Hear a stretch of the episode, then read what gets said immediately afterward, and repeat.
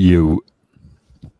Hello, hello. Welcome to Two Crickets in a Thorn Tree. I'm half of your host, Nicholas Larimer, joined, as ever, by the other half of your hosts. Gabriel Krause. it's like uh, if you, you called some sort of phone line for like sort of uh, over the phone therapy. I feel like that would be the thing saying you are. That would be the voice saying you are uh, number sixty-eight in line. like slightly torturous, also maybe comforting, but Yeah. sort of bed of nails comforting. Like you can lie down on it. so we uh, we have a theme for today uh, that uh, uh, we've just come up with, and that is people who should be fired or at least should get in trouble seem to be getting fired and getting in trouble. Uh, Amazing. Which and and I don't know if I complained about it on the show or whether I just ranted Yes, to one of my colleagues or relatives No. about it. But I I, I, I did I did go on a while ago about how no one gets fired for the right reasons.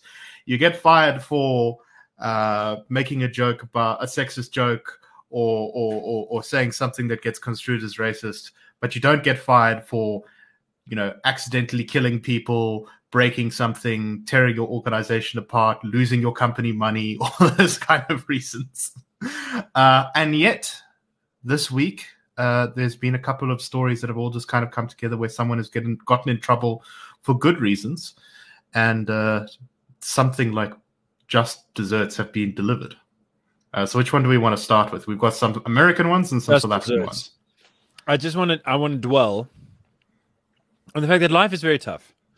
Uh, at a personal level, at a public level, there's all kinds of ways that life is tough. That- we're starting from a very broad scope here. I mean, I'll say, okay, so in the last two weeks, right? I mean, in the same period that we're going to be covering, GDP numbers came out and employment numbers came out, and I have been Debbie Downer. What's what's up with Debbie? Can I be like Gabby, Gabby, Gabby Downer? No, dude, Yeah. it's it's just it's just alliteration. That's you know. So I don't know. I've been Donald Downer. Daisy Downer, Mm. Damien I've Downer. been, I've been declining Dionysus. Uh, I've been desolatory Dolores. I've been depressed little D. Anyway, I've been a donor because because on two things, right? So the one thing is GDP numbers in South Africa. They say up 1.9 percent quarter on quarter. So from the end of last year to the first three months of this year, a 1.9 percent improvement. Reported as higher than expected. In real terms, it's down 1.9 percent. Uh, the seasonal adjustment is is basically four percent. So the economy actually shrinks by 2%. They say it's grown by 2% because they've bumped it up through seasonal adjustment by 4%. Now, that is not totally out of whack. Before the pandemic, you would see 3%, 2.5% adjustments. They're adjusting it more this time uh, than 2018, 2017, 2016, 2019. I don't know that that's justified because usually the seasonal adjustment makes sense because Christmas time is a big bang and then the new year Yeah. is like a bit of a hangover. I don't know Yeah. how much that counts under lockdown madness and and uh, travel restrictions and all kind of stuff. I don't know. Anyway, so bit of a Debbie Downer, just pointing that out. On the employment numbers, the NEET rate, not an employment education or training rate for 15 to 34 year olds, is up by 2%, uh, climbing to 46.3. Anyway, so that's terrible by 3%, 2.7%, nearly 3%. So that's very bad. Anyway, okay, so there have been bad things, and life gives you like BS burgers. Uh, and Yes. but then sometimes there's a little just dessert afterwards, and it's good to enjoy that. So I don't Yes. know who where's the where's the right place to start. Maybe I think Busisiwe Mkhwebane is so obvious. Yeah, let's- make let's her- start at let's home. make her second or So- third. Oh, okay. You want to start with her? Yeah, let's start with her. So Okay. uh, okay, she she she. So uh, uh, we talked about last time about how uh, our beloved president Cyril has gotten into a bit of a spot of bother, um, and it doesn't seem to have improved that much for him this past week. I don't think, and you can already see that a lot of his um, cheerleaders in the media are feeling a little bit anxious because they've set up this false dichotomy where if Cyril's not there, then the quote unquote bad ANC will resume power. Uh, Justice Malala, I think, said this explicitly. And that will be a return to the days of Jacob Zuma, you know, when the economy grew at two and a half percent. But anyway, um, The old So- much better than these days. yes. So, uh, and of course, uh, uh, uh, where our public protector is, she is very obviously a member of the anti-Cyril faction, not the RET faction, as you've made a lot of, um, you've spent a lot of time ex- uh, uh, pointing out, which My I think is bears. Yes. No, I agree. Actually, I do. I, I, I do agree. I now just call them the Zuma faction because that's more accurate. I think to Thank to be goodness. honest. Yeah. Um. And yeah, so she's very obviously a, a, a sort of a, a foot soldier, a, a shock trooper for the Zuma faction, and so she jumped with total glee and eagerness upon this case to investigate it to presumably find against Cyril Ramaphosa. And uh, what was it, yesterday or the day before? She got suspended by the president. Now, that's probably the worst. This is in terms of like a time to suspend the public protector. She has had an incredibly awful track record. She was obviously not going to be particularly fit for the job at the beginning because she was so obviously a sort of uh, partisan hack. She then got tons of court judgments against her going the courts through. have spanked, like proverbially, spanked her more than any public official. Can right. She she has wasted an enormous amount of taxpayers' money, um, getting beaten in court by everyone from. I think Helen Zille was one of them. Anyway, she's just lost a thousand times in court. None of that. Oh, she's also facing impeachment, of course, by Parliament. None of that. None of that is enough, apparently, to move the needle. Until finally, she decides to uh, uh, uh, act against the president, and then she's suspended within a few days. So, I mean, she should have been suspended a long time ago, but at least she. is Okay, so hold on. Just a just a small advertising break for the best newspaper that I don't pay for but read. the New York Times. So Cyril Ramaphosa is actually taking questions from journalists right now as we record. Oh, I'm recording it on TV. It's amazing. Our colleagues, uh, we have been discussing this internally for the last two weeks. I mean, it's a constant truth, but we've some we've. I think that Uncle Cyril's, Cyril has bugged our offices some of the time. Anyway, it's great. We've got the best ideas, uh, uh, and it seems some of it's getting through. So we've been complaining about how he hasn't taken a single live question from a journalist outside of America when he was asked about the farm murders, and he said, "Well, don't worry, there are zero. Um, yeah, there are there are none. Stop worrying about that. he hasn't ta- like you can't remember seeing him take live questions because it hasn't really happened. He's taken sort of he's done fireside meetings with people like Adrian Son. Anyway, he's taking live questions. I sat through a little bit of it, hoping that someone would say what you've just said. Okay, uh, everyone agrees that not everyone, but there is there is a widespread consensus that Busisiwe Mkhwebane's uh, suspension is justified. She's just appealed to court to reverse it. They've said no. Uh, the justifications are impeachment by Parliament, um, uh, a series of court rulings against her. You have all the you have all the legal standing in the world to dismiss her. Why did you only do it after she brought a case against you with strong prima facie evidence of either illegal or unethical behavior or both? right. So Bloomberg asked a question, didn't ask that question. New York Times asked a question. New York Times asked three questions. None of them were that question. One of them was, "Do you think your critics are overblowing uh, the farm What is it that the Americans call that? A uh, a softball question. They call that a softball question. Why? Because in softball, you don't even throw the ball at the batter. You just put it stationary on a tee and hope. Softball is a game for four year olds. and so are certain questions um, from the New York Times. They did ask a nice question, which was okay, you say it's not illegal. We believe you. Uh, do you think it was wrong? Like, would you do it again the same way if you could do it again?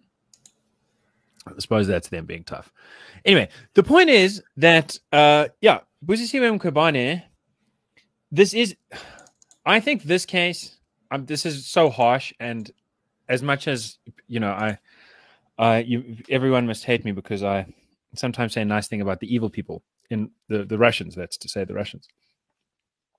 Um, I do actually, I, I, I think the the worst I ever hurt a Russian's feelings uh, was I once said that maybe it would have been better if Stalin had invaded, if Hitler had invaded the USSR first, and the and the UK and France and those other countries didn't have to get involved, and the Nazis and the Soviet communists just sort of destroyed each other. Um, because I think maybe that would have been better. Uh, anyway, he found that very offensive. I think this is a little bit like that. It's like two forces that are both not being their best selves that are kind Right, of so- canceling each other out. From the world of uh, uh, evil, evil Reaganite neocon inven- interventionists, the common version of that story is the this is the Iran-Iraq war. You want both sides to lose. Yes, there we go. So, and I mean, I, I guess at this stage, I do want Cyril Ramaphosa to win if he, if he takes up our policy ideas, um, and we're still trying to hammer away. Well, when he does that-. Um, I'll be very happy, but uh, I don't think that day is any day soon. no. Okay, so but so the Mkhwebane one, I mean, I think that I don't really know what else there is to say about it other than the real question is who does she get replaced by? Is it someone with teeth? Part of what's interesting there is uh, an important detail on the on the Gupta arrests. I was reminded of. We mentioned this in this show, I think. Uh, Hermione, uh, wait, it's Her, Hermione Giliomir. Is that how you say her name? She's like Herman Giliomee, but the, the girl version of the name, who was the former director of the Independent Directorate, or the former head of the Independent Directorate, who was basically uh, stepped down at the end of last, announced her resignation at the end of last year, and then actually stepped down at the beginning of this year. Um, the Independent Directorate is sort of the the last vestige of the Scorpions. You know, there were the Scorpions and there were the Hawks, and the Hawks are kind of the ID. Um, although the functions were split after Glenister 2. Anyway, the point is that it's, you know, a special branch of investigations into, uh, let's say, high crimes and misdemeanors, things that might be politically or, or state wise uh, very threatening. And her complaints, I mean, I thought her resignation was one of the most damning things in the last season against Ramaphosa's administration because she was basically throwing shade at Shamila Batohi very subtly and very professionally, saying that uh, she's resigning because the resources she needs to do her job are not there, and uh, the efforts that she's made to get them have failed, and so it's time to go away. Or maybe she officially said that um, and she's resigning for personal reasons, but she she allowed like leaks to happen to say, you know, she's she's irritated because she feels she's being Yeah. stonewalled effectively. She's not And- getting what and she needs to drive things through. And the very last thing that she did was get the red notice on the Guptas. Hmm. Literally the day she quit, she just she managed to get that through. So this is so to me, she she reminds me in that sense a little bit of Ahmed Kathrada, who really, in my opinion, if you if you want to draw the watershed, what is the moment that Jacob Zuma's career ended? In a, Hmm. or, or changed direction. It was Ahmed Kathrada's funeral when a whole bunch of ANC guys, including Mbeki and Trevor Manuel, etc., uh, went to go mourn there and make speeches, and they read out Kathrada's letter. And from beyond the grave, Kathrada said, "Jacob Zuma, bugger off. Uh, you you you're robbing this country, and it's not very nice. Yeah. Counter revolutionary, reactionary, and so on." And this is like another beyond the grave. Like the Guptas are getting arrested now on a warrant that we issued with someone who's been removed. So, so, and I'm saying that because I. Why am I skeptical about Ramaphosa? Well, there's a reason. Like I think if Ramaphosa was the re- like, never mind the ideology stuff. Obviously, I'm against BEE. He's for BEE forever, etc. Uh, so we're going to disagree about that. But on a corruption, we all agree you got to go after it. Surely to goodness, if Ramaphosa was the real reformer that he was, he hears those complaints coming up from the independent directorate's office and he makes the move and he says, dude, you've got to get these people what they want. Um, if they need more resources, give them more resources. If there's someone getting in the way of that, get rid of that person. Uh, and when she makes a bit of a complaint, Right. you know, he phones and says, take back your resignation. this is this is a criticism I've heard many times that a lot of the people, senior people in the ANC who are implicated in some sort of wrongdoing, they have cases for which there is evidence that's already pretty well known. There doesn't have to be an enormous amount of investigation to take the cases to court. There's Zero investigation. The Zondo Right. Commission is like, it's literally all Even- already on record. even before the Zondo Commission, I think like against uh, Ace Magashule in particular, there was a whole bunch of stuff. But none of that has ever moved on. If a corruption case is moved on, it's always moved on something that's much more recent, and there's like a it's it's the kind of thing that is going to be stuck in the courts for the next four or five years. There's no, there are uh, the, what I've been told by sort of legal eagle type people is that there is an enormous amount of stuff you could be doing that's just not being done, quite frankly. And uh, I think, you Dude, know, I've been told the this- same by people who I went to cocktail soirees and dinner parties with, fancy pants legal eagles. And I would say in 2018, 2019, what's going? Why haven't there been any prosecutions? Shamila Batohi is letting me down. And they'd say, no, no, no, no, no, no. It's still too soon. Now it's 2022. And they're saying, this is outrageous. yeah. Uh, so the eagerness is certainly not there. Um, Okay, so the question is, Nicholas, shall we both send letters to the president to ask if he will make us public protector? I think it's not worth it because you have to be, you have to have like a law degree. You know, I Uh, sent and him a letter saying, "Can I be in the in the BEE advisory council?" look, I feel I feel like you could probably put it off, but I don't know. You know, I, you know my feelings about like law in general. So I'm not sure if I'd be the greatest person to be the public protector. Uh, Fire them into the sun. Dude, how Also- great would that be to have as a public protector? You go to the public Like- protector, like, I need protection, and you're like, okay, who's the bad guy? Fire them into the sun. I think that would Uh, You do it once. You'd get fired.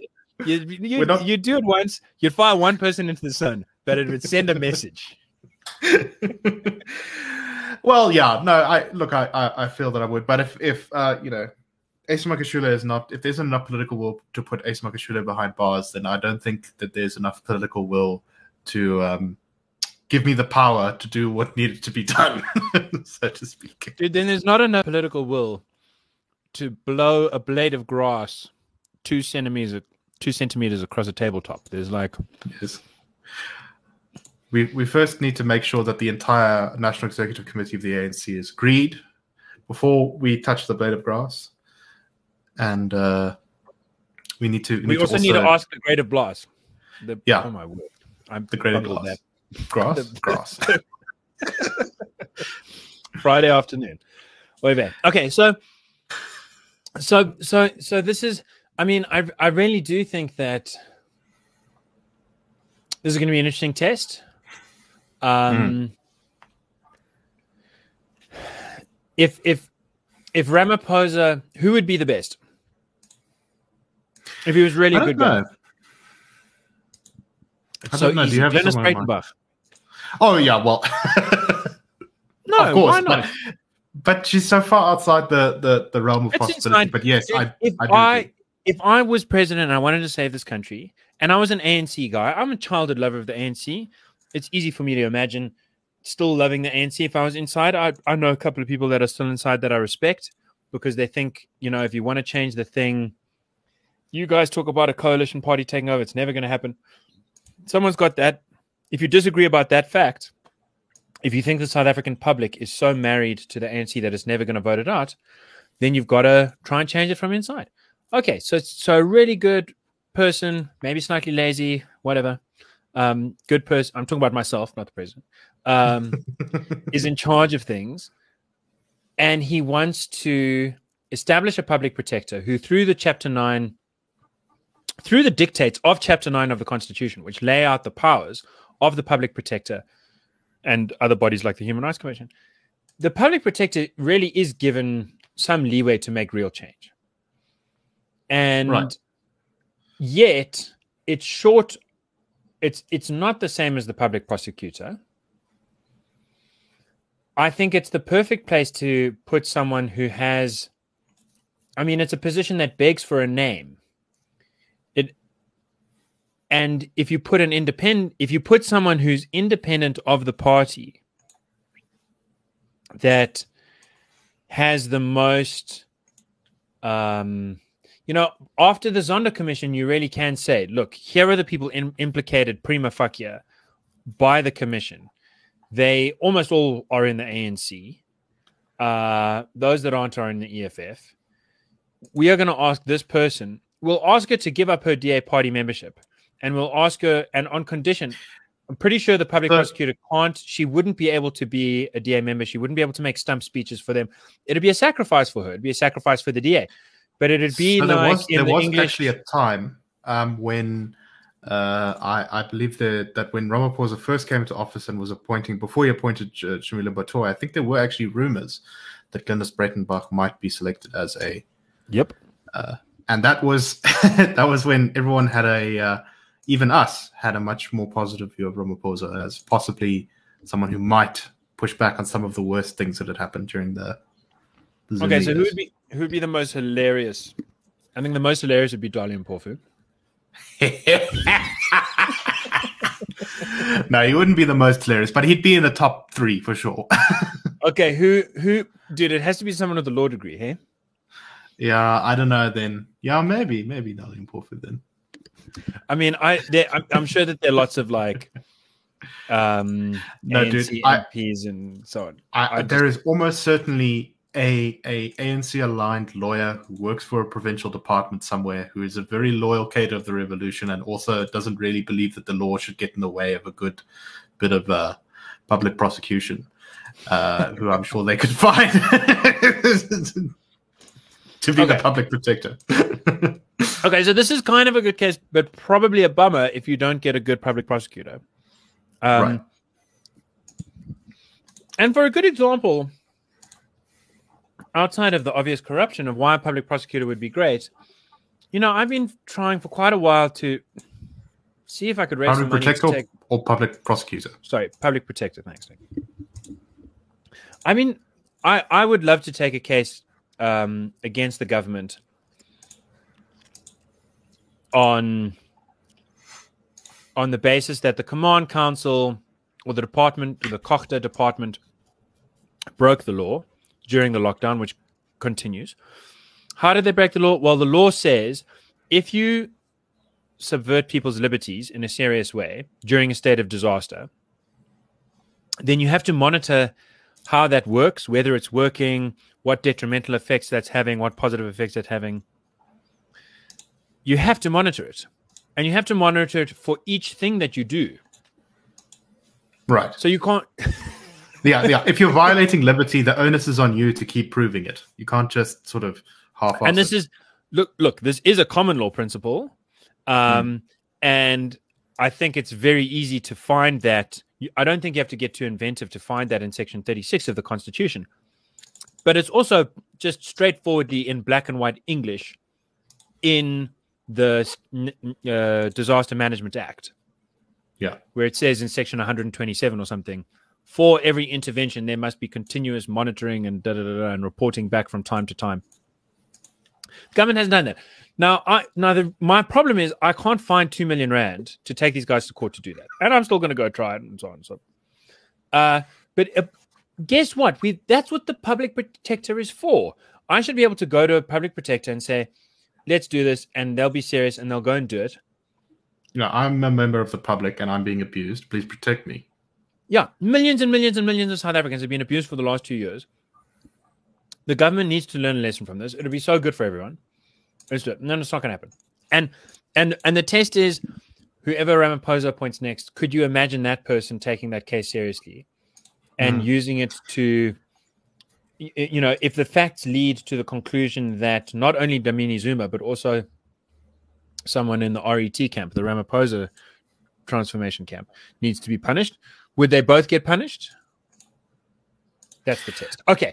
So, So it's, a, it's a good reason- firing, but it's a very mixed bag of a firing. I we, Yeah, the- the- the for it, Nick, reason- but we can't dwell forever because we need we need No, that no, sure, sure. flavor of just desserts.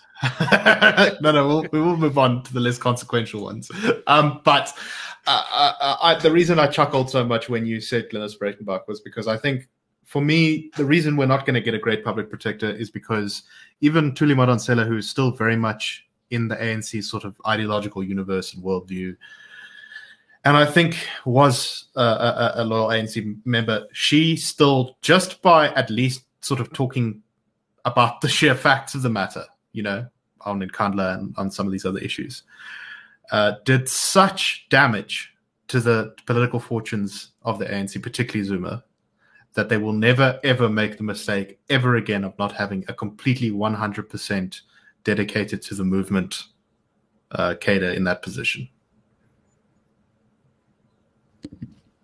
It does kind of make you think, gosh, couldn't our constitution have not had the public protector be decided by The president, the president? parliament. yeah, yeah, no, it's I. I'm not a huge fan of the Chapter Nine institutions. In uh, I think that they probably could be set up in a better way, but Oh, dude, you Yeah. remember? Can you imagine if you could vote for the president of the public protector? Like, we can't vote for anything directly in this country. If you could just Mm. vote for, that would have been a nice, you know, people. The the classic split is between the symbolic head. Anyway, it, it might also be a terrible idea, but uh, you know, you've got the executive head and the symbolic head, and usually you can vote for one of those directly if you do have two. In South Africa, you can't Yes. vote for anything directly. Um, but if you've been able to, if there was like a public protector role that you could vote for directly, Hmm. but then I said maybe it'd be a problem because you could have just a spoiler who had launched relentless false investigations into an administration and kneecap their ability to get anything done. I don't know. I do remember when we visited the Concord th- last Friday, two, three weeks ago, whatever it was. We saw the Gender Equality Commission, Chapter 9 institution. Wow. When you see it, then you really can hear the deafening silence of its of its impact and work. like you have to see it to believe that it exists, and you have to actually believe that it exists to hear how little it does. It's amazing. and that really is, I mean, I want to say I did this SABC One show yesterday, um, which was quite jolly. And like just chatting before and after, I was reminded of a stunning result from our surveys. 2020, 2021, we see a huge spike. You know, we always do these surveys. The first question we ask is, what's the biggest problem in the country? And it's always Yeah. unemployment first, and then it's like crime and drugs and corruption and uh, all the all the all the things you'd really think it is, unless you watch the TV, and then you'd think it's like uh, racism and feminism and all kinds of things. But during the pandemic, during the lockdown, um, domestic violence, surged. jeez, Out of like, kind it of went to like third or second from like from like two percent of people thought it was the biggest deal to like second after unemployment. Yeah, sort of like 30% of the population basically saying that this is the biggest issue. And if you just hang out with people who know what it, I mean, people stuck at home, frustrated, booze, beatings. Depression Anyway. from the collapsing economy, all that sort of stuff. Yeah. Uh, I can't, I can't, I can't think of any reason to give flowers to the uh, old um, gender equality to that chapter 9 institution which which should be making that their issue in terms of actually doing anything. For example challenging the government and saying can you justify this uh, these policies that seem to be having this effect? Can we maybe tone it down? Anything anything like just asking for an investigation or saying we can see that it's, it's having this effect. We need to establish some concrete way of dealing with it. Hmm. of course it is a very difficult thing to deal with. Okay so um nick can't we talk about one of the nice ones? This is Yeah, a good one but it's a complicated Pick, pick, pick, a, pick another one. um i called her selena gomez by mistake which was terrible terrible terrible. Felicia Mostly, felicia mostly because yes, mostly because Selena Gomez is a former Disney star who's become a big pop idol, which Felicia Somnes very certainly isn't. So uh, I don't know. Let me. Let I me should just explain. It's it's it's a little bit because their names names rhyme. It's also because I when I go to quiz, there's always a question about pop culture, Yeah. and my answer is always Justin Bieber. And then sometimes they're like, "Dude, it's definitely not Justin Bieber." And I'm like, "How do you know? Who is it then?" And they're like, "I don't know, but it's clearly a woman." And then I say, "Okay, Selena Gomez." Those are the only two. It's your go-to celebrity. Yeah. Just shooting in the dark. I think she's kind of out of date though. I don't keep up with pop music particularly. So What about uh, Justin Bieber? I don't know if he's in date or out of date. I don't. I don't even know either. Anyway, um, There we go. So Selena. So if you if you don't know the answer, it's Selena Gomez. But this is Felicia Sonmez. Yeah. So so this is one of those things that's like such a kind of modern journalism story. Um, and and and uh, as with most modern journalism stories these days, the centerpiece is sort of Twitter. So what happens? Uh, there's a guy who works for the Washington Post called David Wingel. Uh, what was his surname again? I think it's Weigel. Something like Yeah.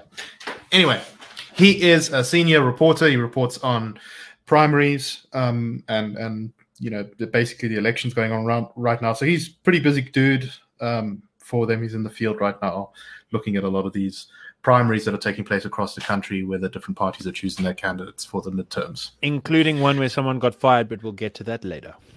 Yes.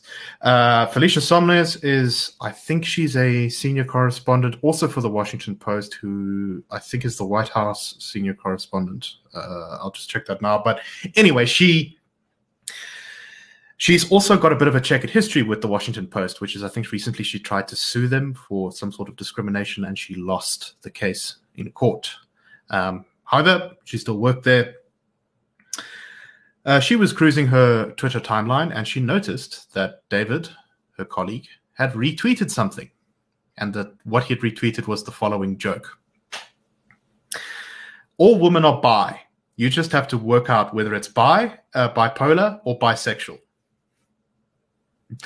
So she took a screenshot of this retweet Oh, lordy, lordy, lordy. and said, "So great to work at a place that has uh, that allow where retweets like this are allowed." and thus began the Twitter drama. Immediately, a Okay, I just want to say, at this Yeah, yeah. stage, it seems like high school. yes, It seems like not my favorite joke, but I could definitely see myself laughing at that joke in a comedy club or around a fire, which is told by just- someone well. It's just kind of yeah, it's just kind of a bit sort of Out of just- context on Twitter, it lame. seems it's, It's a like- bit it's like- lame. yeah, it's it's it's you know it's like one of those very old boring sexist jokes. You know, the sexist jokes are always about men that they're stupid and about women that they're crazy. This is like so sort of common in humor. I think that Yeah. basically I- no one takes it even vaguely seriously. Right, right. I don't, and but, but but so what I'm trying to say also though is that her her comeback seems pretty. I mean, the word "allowed" is worrying. It's like there's a little bit, but there's also part of me that feels like Slavoj Žižek. I, I I remember sitting in um Slavoj Žižek. that Slovenian in here. no conversation is complete without without a little Zizek mention. So I- remember um, at Princeton University, uh, Slavoj Zizek came to make his first sort of well-respected uh, lecture series um, to launch his uh, Rockstar uh, flame for a moment. And there was Peter Singer, uh, Princeton's rockstar philosopher, famous for sort of saying it's okay to kill babies. Um, very good argument. I totally defend his. Like, you better not tell me that's a bad professor. He's a good professor. Um, and uh, Peter Singer, he's Australian. So the Australian guy asked some question. He's like, "All right, Slavoj. So what do you think about this and that? I'm a utilitarian. Sounds a little bit like you don't like happiness and all that." And Slavoj is like, "Oh, Peter Singer." Uh, when when the communist revolution takes over, we will make sure all intellectuals like you, degenerates, degenerates, go straight to gulag. but listen, Peter, listen very carefully. On Sunday, you get a soup with the one matzo ball. Okay. But you, you're a good guy. You get two matzo ball. so, so part of me feels like, you know, maybe she's kind of it's maybe there's a tongue-in-cheek sense to her saying it shouldn't be allowed, or you know, Yeah. like a like a snarky like also something that I'm not laughing at, but that I can imagine someone doing in a fun way. Like stupid Twitter drama, right? yeah, Um, exactly. I think I think the things that make it slightly different, though, in this case, is firstly, initially that they're both colleagues who work at the same institution, and Felicia Sonmez would later go on to say that she considers David a friend. Um, she didn't say that initially, but she did say that later. Anyway, a whole bunch of Twitter drama breaks out, Yeah. and as Twitter dramas want to do, uh, there's a horde of people all jumping on David saying, You are a sexist monster. He very quickly apologizes. He says, uh, Actually, this is probably t- un- not very tasteful of me. I should have done this. And he deletes the tweet. I mean, Wait, he deletes Whoa, the retweet because it wasn't actually his joke. So their issue is that he was sexist. I thought the issue with that joke is that you're denying that bisexuals could ever be crazy. I think there were, I think there Like were as that, many. isn't that offensive? What about the bi? What about people who are bisexual and bipolar? I What's- think there were as, as many criticisms as people. Okay, well, Um, I just want to I want to flag that one because it's logical. Right. right. uh, anyway, so so he said, "Yeah, no, guys, I think this was a bit of a mistake. I shouldn't have done this. Uh, I kind of, I messed up." And he, so it wasn't even his joke, right? It was a retweet, which is just you know you post something again that someone else says. Um, so he he didn't delete the tweet; he unretweeted it. um, but uh, Oh boy. this this did not appear to be enough. Um, Felicia kind of kept pushing on it on Twitter, all very publicly, saying, you know, this is about.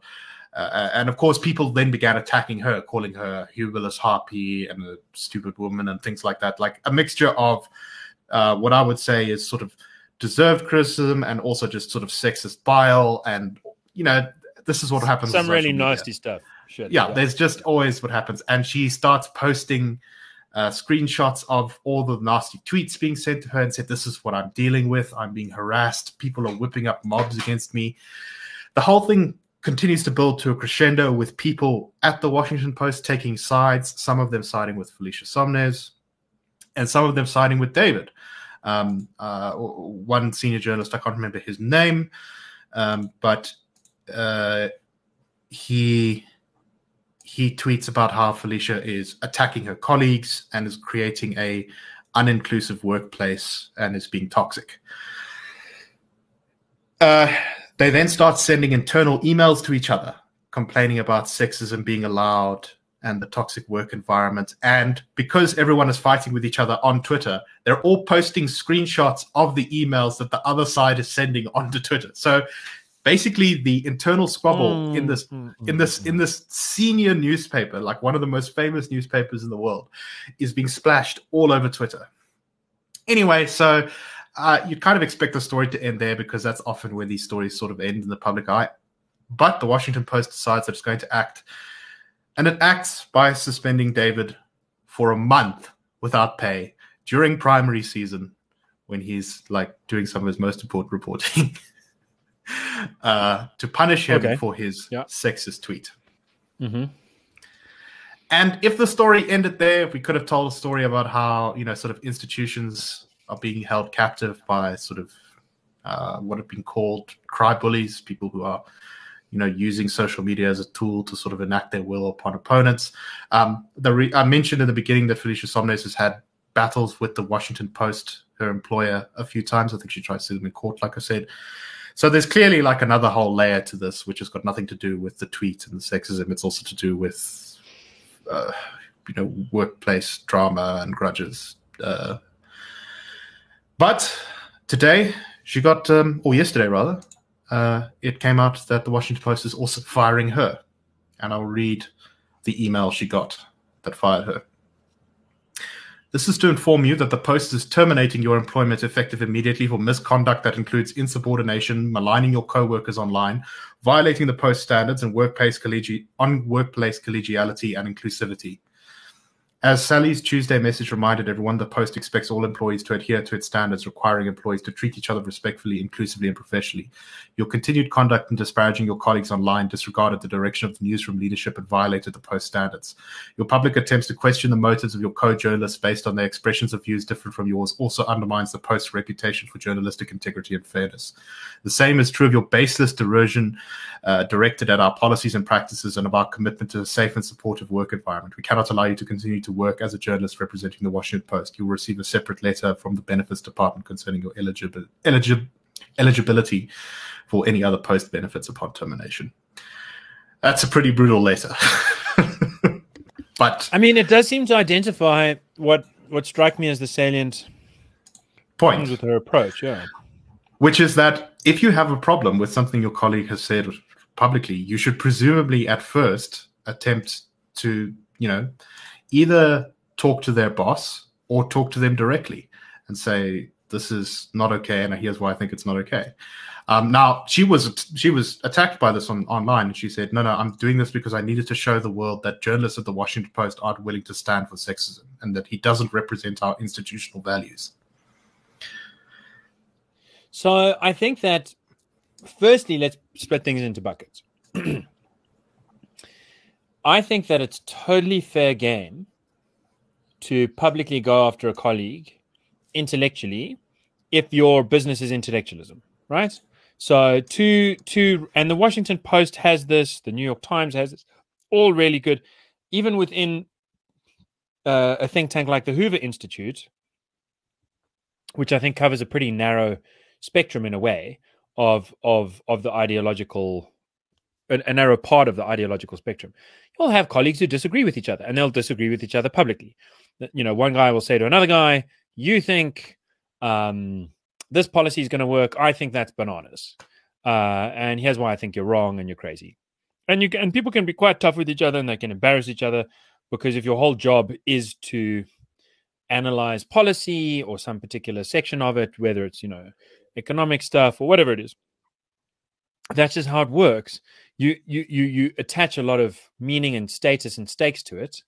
And so if someone else disagrees with you even if it's about a technicality um, that can feel very wounding but it's you, you, deal with it. I mean that's the job. And uh, and and that's part of what makes academia both exciting and difficult and sometimes terribly boring. If you read academic journals you know um, i think most people don't but if you read them and you get through the jargon and this and this is actually true of science um, sometimes uh, although often not enough. It's certainly true in the humanities. There's a lot of of unoriginal just nitpicking just sort of a hint yes.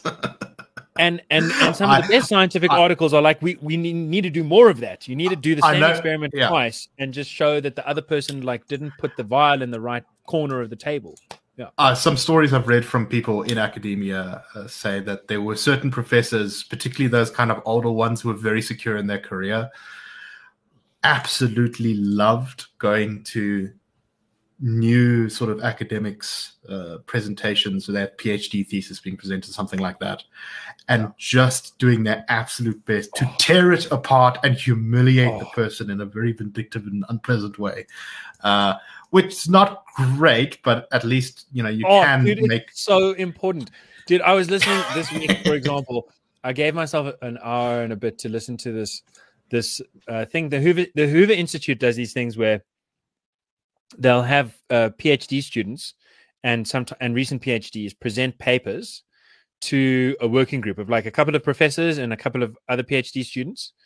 And so these guys are presenting a paper on these like young professors are presenting to two old professors and a group of PhDs a paper about quite an interesting idea, which is trying to measure how quickly something like uh, inflation propagates through a supply chain or supply chain disruption propagates increased costs through a supply chain. So, you know, here in China, you have the factory shut down that's shipping off this kind of thing, which is a component for a cell phone. How long does it take to get to the point where the cell phone's price actually increases because there's like seven different buy, sell, add value, or move around, whatever logistics as add value or actually manufacturing add value units in between. and you try and do these statistical analyses in order to figure out, as it were, like you drop the, the pebble in the pond, how quickly do the ripples spread across it? Okay. They didn't put it quite as nicely as that, but this is the thing that they're trying to do, and they're much better at the numbers. By halfway through, they, they, they've given up on the presentation because the two old professors have just undercut in quite serious and technical ways every assumption that they've made. And and and the two presenters have gotten to the point where they're each asking the other one and like for the, after the fourth one in a row where they're like you know we, we don't actually know how to account for that. And you and you get the sense okay what we're dealing with is a model detached from reality with assumptions that haven't really been well established. So they've just been they've just been devastated. And i don't know A how common genuinely problem in devastating they are. Yeah and so maybe they deserve it. And, and and maybe it's just tough. But then the two old professors start going at each other. They're like let's leave these guys to the side for a minute. Dude and these two wonderful colleagues yes they just say the most devastating they lay down like one guy says you've been making the same mistake since 1973 i remember your paper that you wrote and i love it. And and the things all and it's like it's so really it really is about the ideas. And it's and, and there's passion and stuff there and they're invested in it but it's about the ideas. Okay so there's there's like one bucket which is fighting with your colleagues about ideas in public. I think that's often great right? There's there there are ways that you can get it wrong but that's often great. Then there's this other thing of of it's not about the work it's about your own personal conduct. And that is clearly an hr re- issue Hmm. right? So I, I i had a colleague who I, I was walking around without shoes in the office and he didn't like that when we used to have an office and so he came to me and he said dude please don't do that he didn't put it as politely as that but he got the message across and i made sure that i was always at least wearing socks if he had put that on twitter so, uh, and that I had a post there. If he had put that on Twitter, that would have been wrong. And, which is the point I'm trying to make. I'm just trying to refine and- and- your idea that you should go to the person or to the manager. That is totally true for their. and I'm when I uh, and, and I think I think it's kind of a little bit part of what's being lost. I think, and I can't unless you go and read through all of the tweets, it's kind of difficult to get a sense of how nasty and personal a lot of this was. Uh, you know, you had colleagues basically calling each other sexists and racists and psychopaths, and that it, it was very yeah that that that it was cloaked in a sort of it was at least i think making a, a pretense at being about some sort of principle. But in reality it was so clear that there were just some people in this organization who absolutely despised each other um, and were making it very well known publicly. Uh, and of course because they cloaked it in the language and and sort of uh, makeup of of a sort of intellectual principled point that's that's what made it even more Yeah. toxic than it no, but okay, but hold on. I so so I could say freedom of expression entitles me to walk around without shoes if I like it, and if you've got an issue with someone not wearing their shoes in the office, um, that's because you've got a Western colonial cultural um, imprint about what acceptable business attire is and you need to broaden your horizons and get down with Africa. Uh, in Africa, we have chiefs, we have kings, we have mighty men with no shoes who conduct business meetings um, in the heartland. And uh, and I'm just bringing that to the office. And you know, how can we hold ourselves to a higher standard than the king? I could make that argument, right? You can always defend your behavior by saying, "Here's a principle according to which my behavior is acceptable." My point is yeah it's personal conduct. You, if if if your issue is with what someone thinks with with some clearly abstract some policy issue some empirical issue some outside of the self issue then it's open game. But if it's about what they have done then you maybe you need to get to the point where you blow the whistle in public but surely the right thing to do is just to start in person Well, say gabriel you're I- being an idiot don't I think flip I think there is a yeah, I think in there the is a time to to to to blow the whistle in public, and that's if you raise an issue that you think is very genuinely an issue with your colleagues or with their management or whatever, and they stonewall you, they blow you off, they don't take you seriously, they just tell you to go away and you're an idiot. Exactly. Uh, then it's like, okay, you know, I'm being ignored now. Maybe it's time to take this public. That was very clearly not what happened here. Yeah, I mean, she clearly doesn't believe in the Washington Post. And I've got to say, the Washington Post, a friend of mine, where I first saw the story, old Princeton buddy, who writes books and stuff, I saw him uh, on Facebook a few days ago post a piece saying, Oh, the Washington Post, this old rag, seems to finally have gotten something right. Uh, and he posted an op ed about the firing of Joshua Katz, which we, Professor Katz at Princeton, which we covered uh, a couple of episodes ago, where Yeah. he was You recommended some of his articles, some articles about him. Mm. He was really unjustly fired. He'd already gone through a disciplinary process. He'd already been punished, and then the matter was resurrected. He, it, it was not a good case. And this Washington Post article was very gentle and slightly milk toast, but it but it it, it said firing this guy was wrong. And I thought, sure, it's a little bit unfair to call the Washington Post a rag. I mean, it has, it is, it is the greatest newspaper in American I- I- history. I know and you it have still very has a lot of. I really do. I, I love the post. Um, anyway, so so I thought it was I thought it was interesting that that sort of followed this. Uh, yeah, reasons to be excited about going in the right direction there. Okay, so maybe on the other side of the political spectrum, shall we say, uh, David Perdue was basically fired by the people. Yes. So he runs in the Senate campaign in 2020 um, at the same time that Trump and Biden are going up against each other. Man, it's already 2022. Anyway, um, time flies.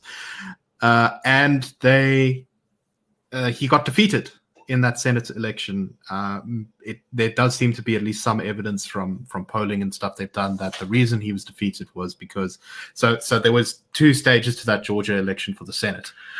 Uh, there was the first round where if you don't get 50% of the vote, then the two top candidates go up against each other. Uh, and he, I think, won his race in that case. Um, but then there was a second round. And in that second round, between the election and that second round, Trump was going very hard on the uh, election has been stolen stuff, which we've talked about on the show is not really being The big steal. yes, the big steal, uh, but it's not true. Yeah. yeah. Anyway, so yeah, we talked about that before, but let's not get lost in the weeds too much there. So anyway, he runs for Senate there, and partly because Trump is saying, you know, you need to back me on this steal thing, or else you're a traitor to the Republican Party. Um, he also just kind of generally demotivates a whole bunch of people who then don't go out and vote. I think polls Hmm. found something that like 10%, 20% of the Republicans who voted for Perdue in the national election then didn't vote for him in uh, they they stayed In at the home runoff. rather than vote in the runoff, and so he lost, and that's you know the Dude, Democrats so Trump managed to get the, the point is that the Republican Party would have won Georgia in the Senate, and then And then kept the Senate, right, but rather they lose the losing it. Senate because of directly because of Trump's mad. Uh, they stole Yeah. the whole election thing. Okay, So uh, fast forward uh, two years, and there's a race yeah, things, for well, there's there's one more thing here, which is that George Kemp, who's the governor of, of Georgia, comes under a lot of pressure from Trump and also from Trump's sort of um, supporters, who the, he's the- a the- traitor. He's yeah, they say- democracy. He's not yeah he's collaborating with the democrats to steal the election he shouldn't certify the results of the election as governor he should basically uh, tell the georgia electors to vote in favor of, of donald trump It's never president. happened before, but that's because every other election was great. This election was not great. So this Right. time you just need to ignore the votes. Tell them the result is that I won. It's going to be great. Right. That'll make it great. so he uh, uh, so so he comes to blows with the Republican governor George George Kemp George Kemp and and also his Secretary of State, who is called George Stephanopoulos, I think. I don't know if George is his first name, but I think Stephanopoulos might be his. Dude, there's anyway, a Stephanopoulos, there's a Gabriel Steele, there's like there's, there's Steele. Steele's not a great name for cases involving. or was it Gabriel. Silva? Anyway, there's a Gabriel in there Yeah, who I quite liked, who was like an election official who and there were a lot of good Georgians who were like, you know, No, maybe we wish you won, Someone else. but you didn't win, and just just grow up. Okay, sometimes you lose. Right. So so so Trump is very annoyed with George Kemp and he runs very aggressively against him. Uh, he encourages Republicans to go out to because they have, of course, primaries in the US where they where each party chooses their candidates. He encourages Republicans extremely strongly to uh, go go against George Kemp, and he decides to back David Perdue, who was destined for the Senate but is now caught without a job, and suddenly is like, well, if I can't be senator, maybe I should try my hand at being governor. I like the name Governor. Governor so David Perdue goes from having his campaign sort of, you know, undercut by Trump to being Trump's foremost champion um, in Georgia, and uh, this is Dude, a major. how, just just pause there. Okay, I didn't want to go through the whole thing, but I'm glad you have because just take a breath. This guy would have won. Trump's madness freaked voters out enough that he didn't win, and then he's like, "I know how I'm going to win. I'm just going to ride the wave of Trump's madness." Have you ever seen? Um, there's a meme online uh, which shows some event in history, like Italy in World War II, Mm. and then they they they open up the menu in a video game and they click the change team button. Pretty much. But it's like it's not, it's so imprudent. Sorry, Like the you're guy. joining- yeah. Yeah, the, the guy was trying to talk about the Georgia Secretary of State. I confused him completely with someone else. His name is Brad Rafson Raffensperger. Raffenberger. Raffenberger. Yes. Yes. that's the right. Yeah. It was Raffenberger and the other one was called Gabriel something. Anyway. Yeah. Uh, so so anyway, and and this Right. this is talked about in the primary in the run up to the primary. They have debates and things because of course America has political debates, which isn't that nice. Wouldn't it be great if we had those? Anyway, I, I imagine And- the debates go something like this Perdue, you would have won, but then you said the whole election was stolen. And then people were like, it's not stolen. That's dumb. You're dumb. And now the whole the, th- that Dorito, the triangular orange Dorito, who said the whole the dumb thing, now he's your best friend. So is this is this a case of dumb and then dumber? Are Well, you, you see- dumb and dumber, Perdue? Are you both dumb and dumber? it it really didn't go like that though, because George Kemp really did not want to isolate. Um, Kemp really Yeah. did not want to isolate uh, the Trump voters. So he he, he, no, he, he basically just took the line of, look, this is 2020's uh, this is 2020's issue. Let's not talk about it. This is silly. I did exactly what I needed to do as governor. I would do it let's move on to again. I want to tell you about Yeah. what we're going to do going forward. Yeah, Right. that's right, probably right. the smart. way to do Anyway, it. primary comes and uh, David Perdue gets absolutely crunched in the primary. it really is. It really is an amazing. And let's just. I think what really matters about this result. Okay, so it's fifty percent. Kemp beats Perdue by fifty percent. The anti-Trump guy or the post-Trump guy, the anti-Trump guy. I mean, the guy who who really pushed back against Trump at the time, and now is trying to push past him, beat the pro-Trump guy and Trump's endorsee by fifty basis points. And I think what matters about that is it's not just 50 basis points, it's 50 basis points in a primary.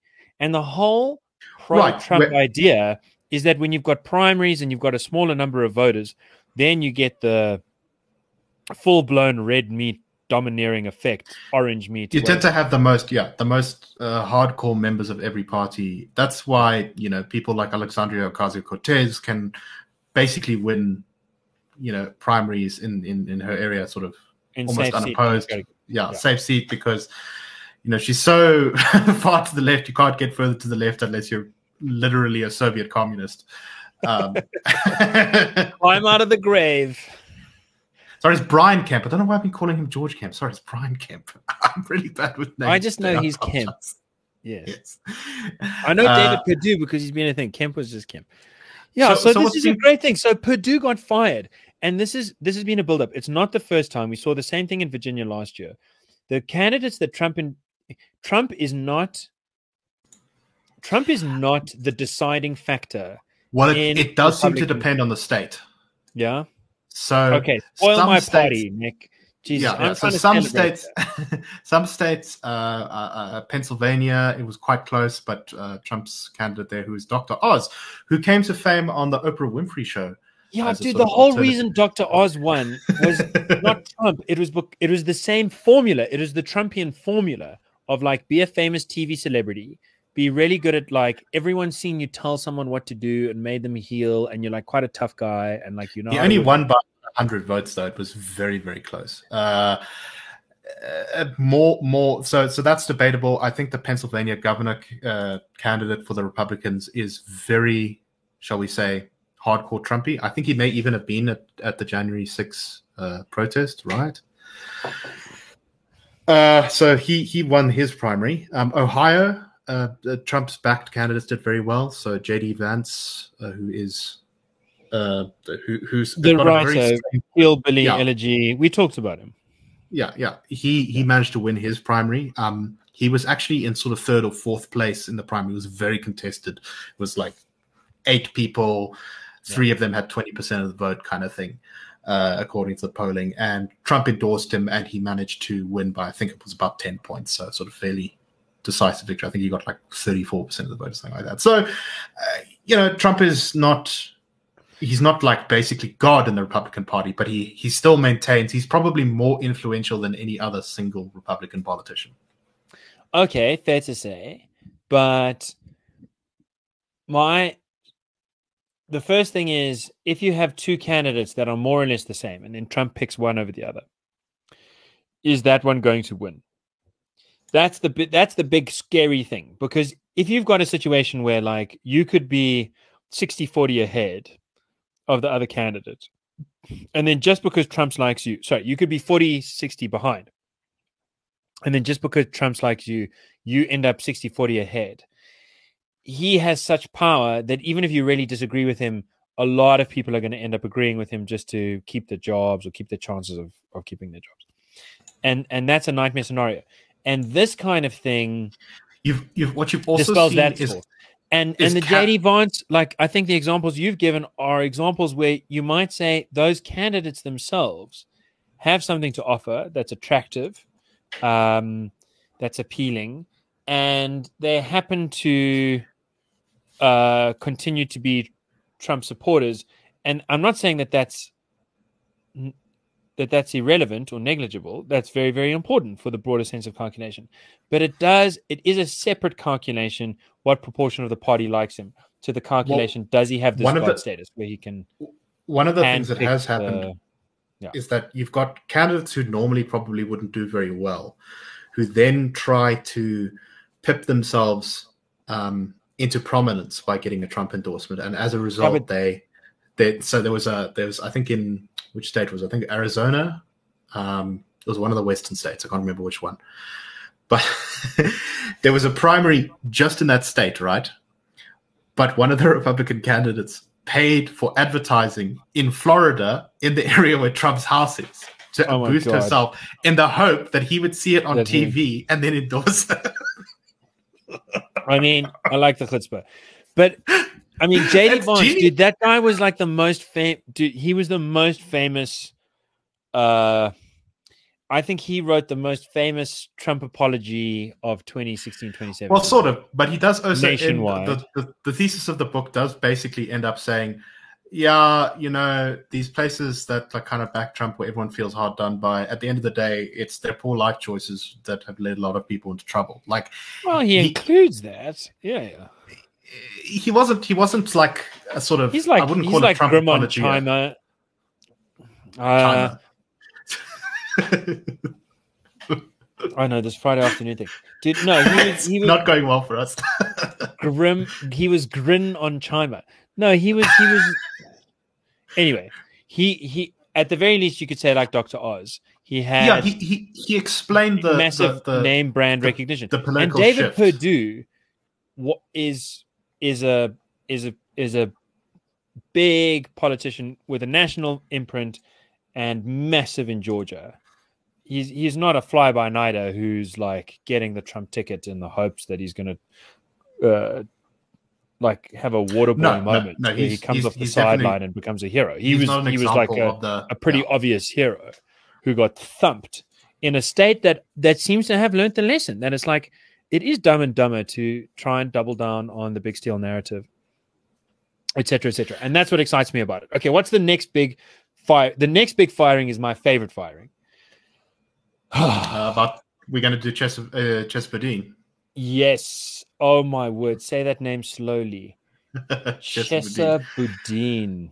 So this that's is a, i think that's why we've been getting our consonants and vowels swapped around uh, in fabulous spoonerisms all day it's because Chesa Boudin c-e-s-a and then his surname it just combines like b-o-u-d-i-n or something. The, something about his name feels very 21st century. You've got the french flavor chesa kesa caesar sounds like caesar. There's like a little bit of a harkening back to the sort of fascist dictator of old and at the same time you can't place it culturally or uh, linguistically very easily. And so it's got this nice 21st century postmodern eclectic vibe. Chesa Boudin Ah, so he what a is snort. what a what an amuse bouche as a name. He he is sort of uh, what you might call, I guess, kind of the aristocracy of of wokeness in America in some ways, right? So his his parents belong to a group called the Weather Underground. I don't know if you've. Uh, some people know these guys quite well. Some of them, uh, some people outside of the states, not not very familiar. so the Weather. Underground, very radical left wing militant organization. Uh, one of the attacks, one of the reasons why the right was so freaked out by Obama, by the way, is because I think uh, he hung out. He either hung out with or was related to someone in the Weather Underground. Anyway, these guys were a legitimate terrorist organization in the '60s. They were part of that sort of '60s terrorist, uh, far left. We're gonna rebuild society. black panther this is this is That didn't they think that black panther was a bit soft kind of yeah. They, they they were sort of they were um yeah. So according to their Wikipedia page, their official ideologies were communism, black power, black nationalism, anti-imperialism, and the new left. Uh, they were also allied to the Black Panthers and the Black Liberation Army. Anyway, these guys they built bombs Right, all over the the, place. the Black Panthers were like only black, and and the and and the Weather Underground was a bit more like you could Yeah, like commie, you could be any race, but we've after the same. Right. Um, they took their, their name from uh, a Bob Dylan lyric, which was "You don't need a weatherman to know which way the wind blows." So, radical '60s hippie terrorists, hippie commie terrorists, basically. I do quite like. I would say that's the best thing about them. so anyway, the name uh, uh, they started. They really started at the peak of everything they were going to do when they named themselves, and then after that, it wasn't ever even almost as good as it Yes. was in the beginning. So uh, his parents, so Jess Boudin's parents, were David Gilbert and um, Kathy Boudin, who were part of the Weather Underground. When he was very young, uh, they went to jail because they were the getaway drivers in a robbery carried out, I think, by the Black Liberation Army, which resulted in the death of two police officers and a security guard. And I think one of the police officers may have been the first black police officer in that particular jurisdiction, which is uh, darkly ironic in a in a very yeah sad way but anyway Yeah. that aside uh, so they went to jail he was he was raised by other people who are sort of i think associated with the weather underground but they you know he couldn't uh, uh, but but but like kind of not not directly implicated. He grew up in the west coast of america in i think it was uh, san francisco area.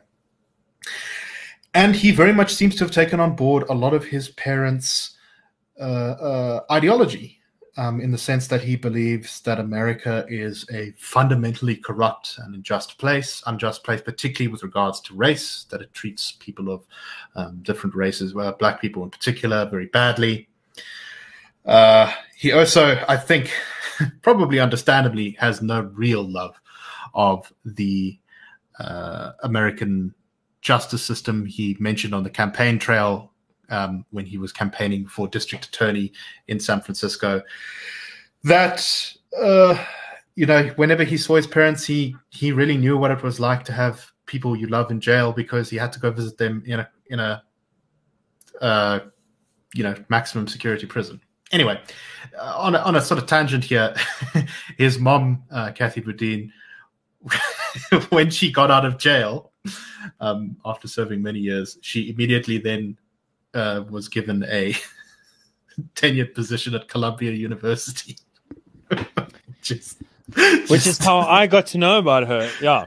Yeah. hanging out hanging out in New York with fancy pants. Like campus celebrity professor with this amazing backstory of I mean, there is something I will say that there's something about America where you can kind of live anything down. Right. You can be a, an accomplice to killing a black person in the name of black power while stealing money. And you can just live that down. and not yes. and not like to survive in a in a in a community that sees you personally and it's like okay you're kind of low status but you too know how to enjoy the sunset and feed the ducks and take care of the old people no no you you can you can swing high Okay, so that's America for you. So it's this... a strange place, yes.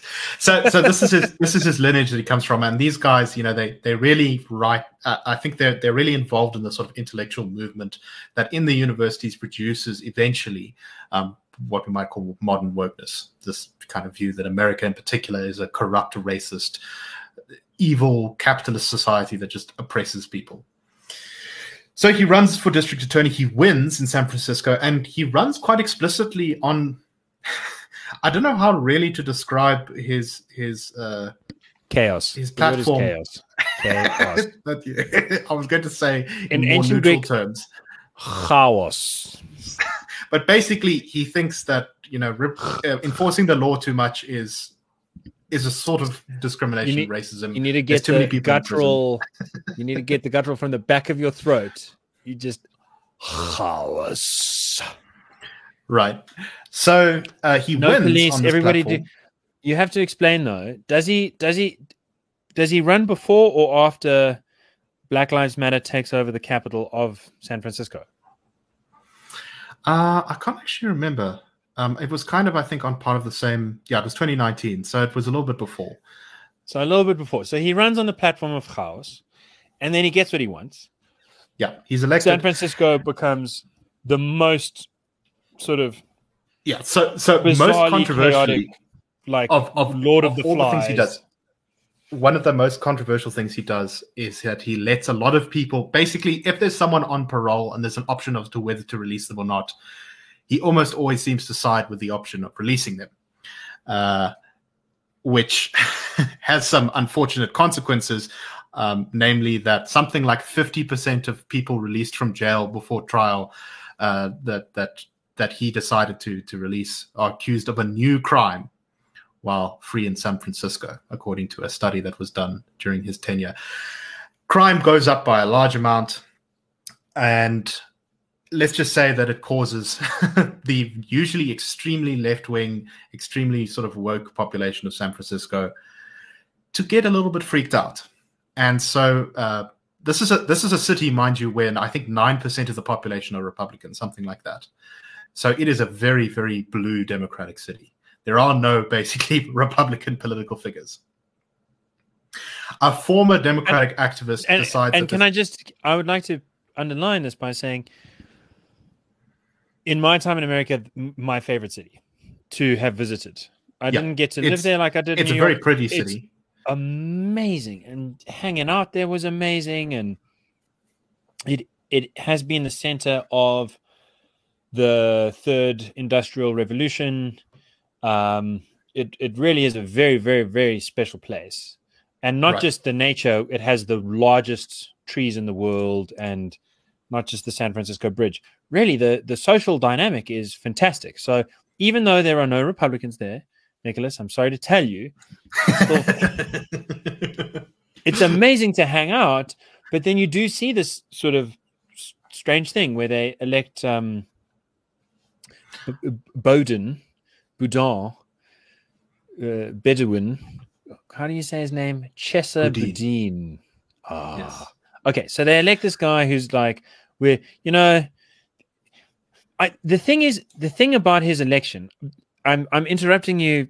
I do want you to get back to to the important sequence of events here. But the thing about his election is that it is kind of San Francisco's manifestation of the Portlandia idea.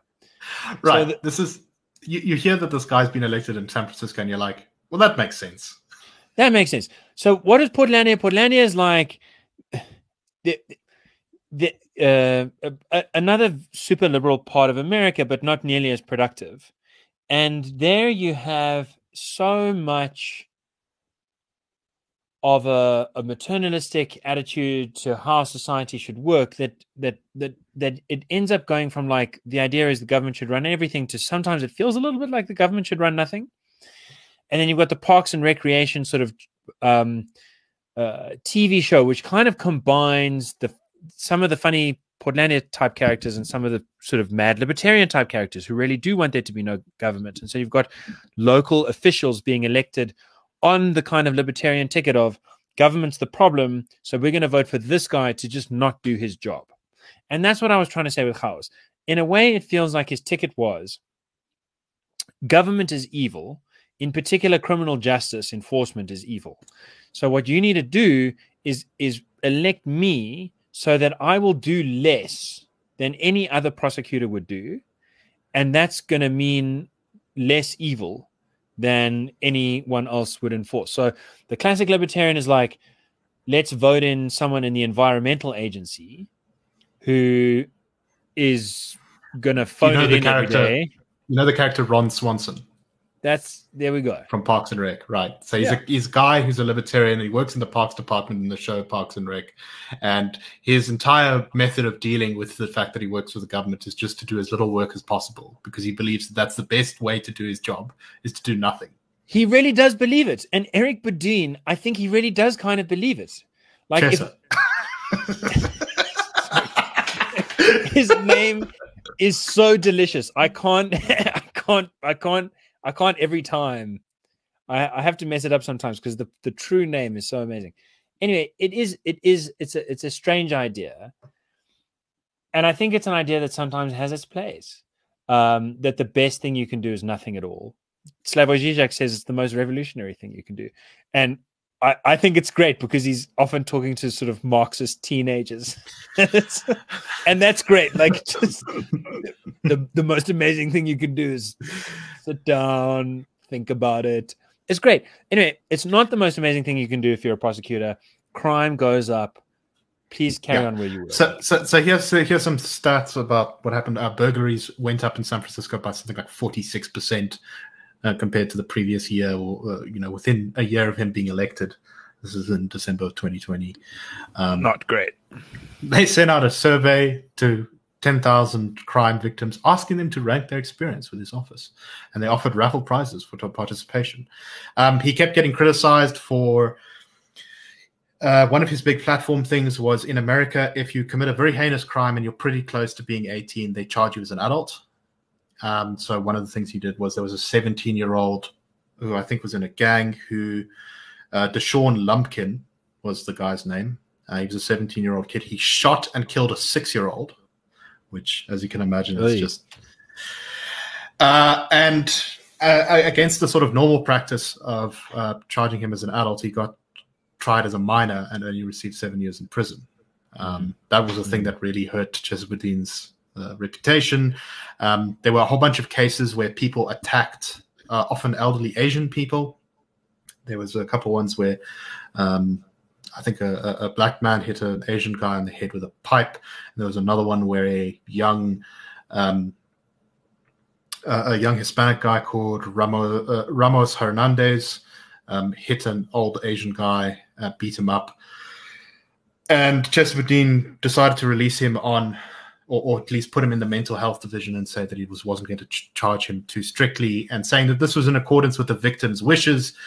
Um, the victim was difficult to interview because he only spoke Cantonese, and apparently the victim's family said this is rubbish. We, he he didn't want clemency; he wanted quote strict punishment. So there were a whole bunch of cases like this where Yeah. really people got the feeling that he was not on their side, that he was on the side of criminals. And this is a thing that So, and there's the combination, right? So you've got the statistics. Yeah. So that means that more people are being directly affected or know somebody in their circle who's being directly affected. and at the same time they're seeing these and then there's there are the celebrity stories Yeah. that yeah, Yeah. yeah, yeah. Uh, anyway, so particularly Asian and Hispanic voters, which always complicates the sort of woke narratives, were no particularly no no no angry. no no no don't jump ahead in the narrative you are foreshadowing here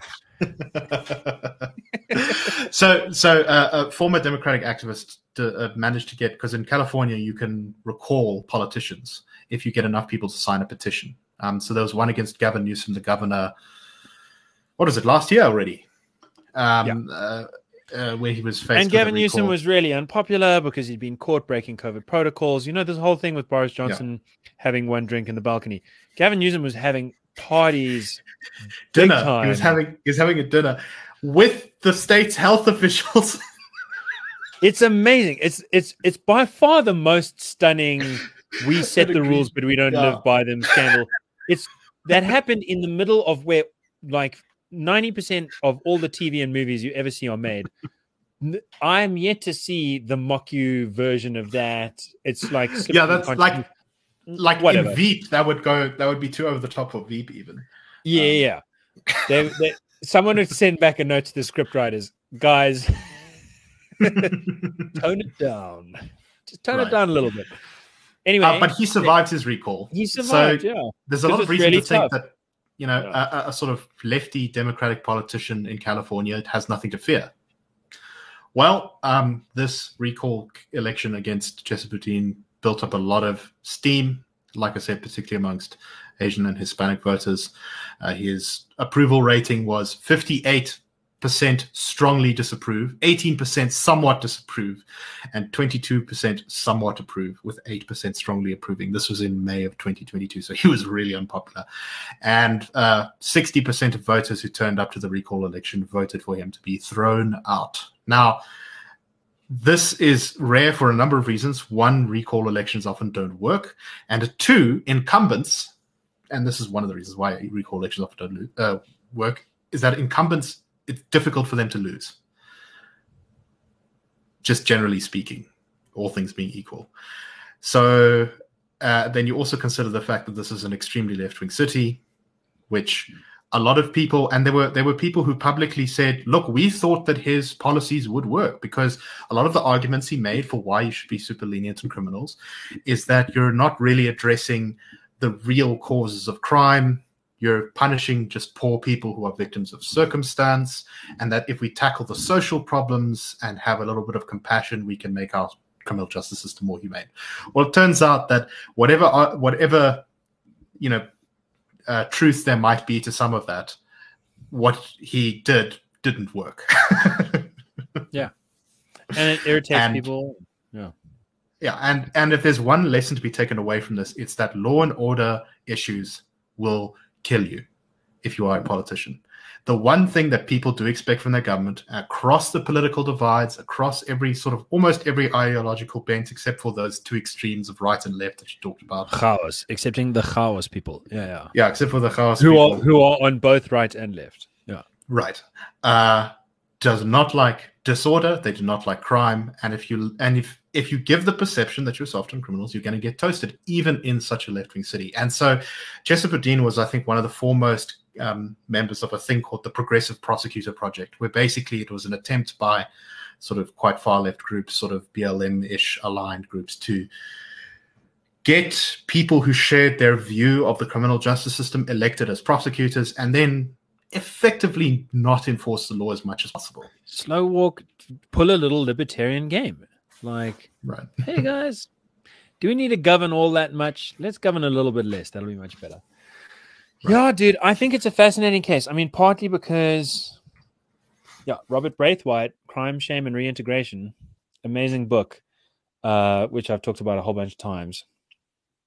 It's really useful to see that that criminal justice involves multiple axes. One of them is the hard law and order side. One of them is the material circumstance side. One of them is the um, ability of social workers to address issues of antisocial behavior before they become crimes. In other words, if you've got good schools, that really is helpful.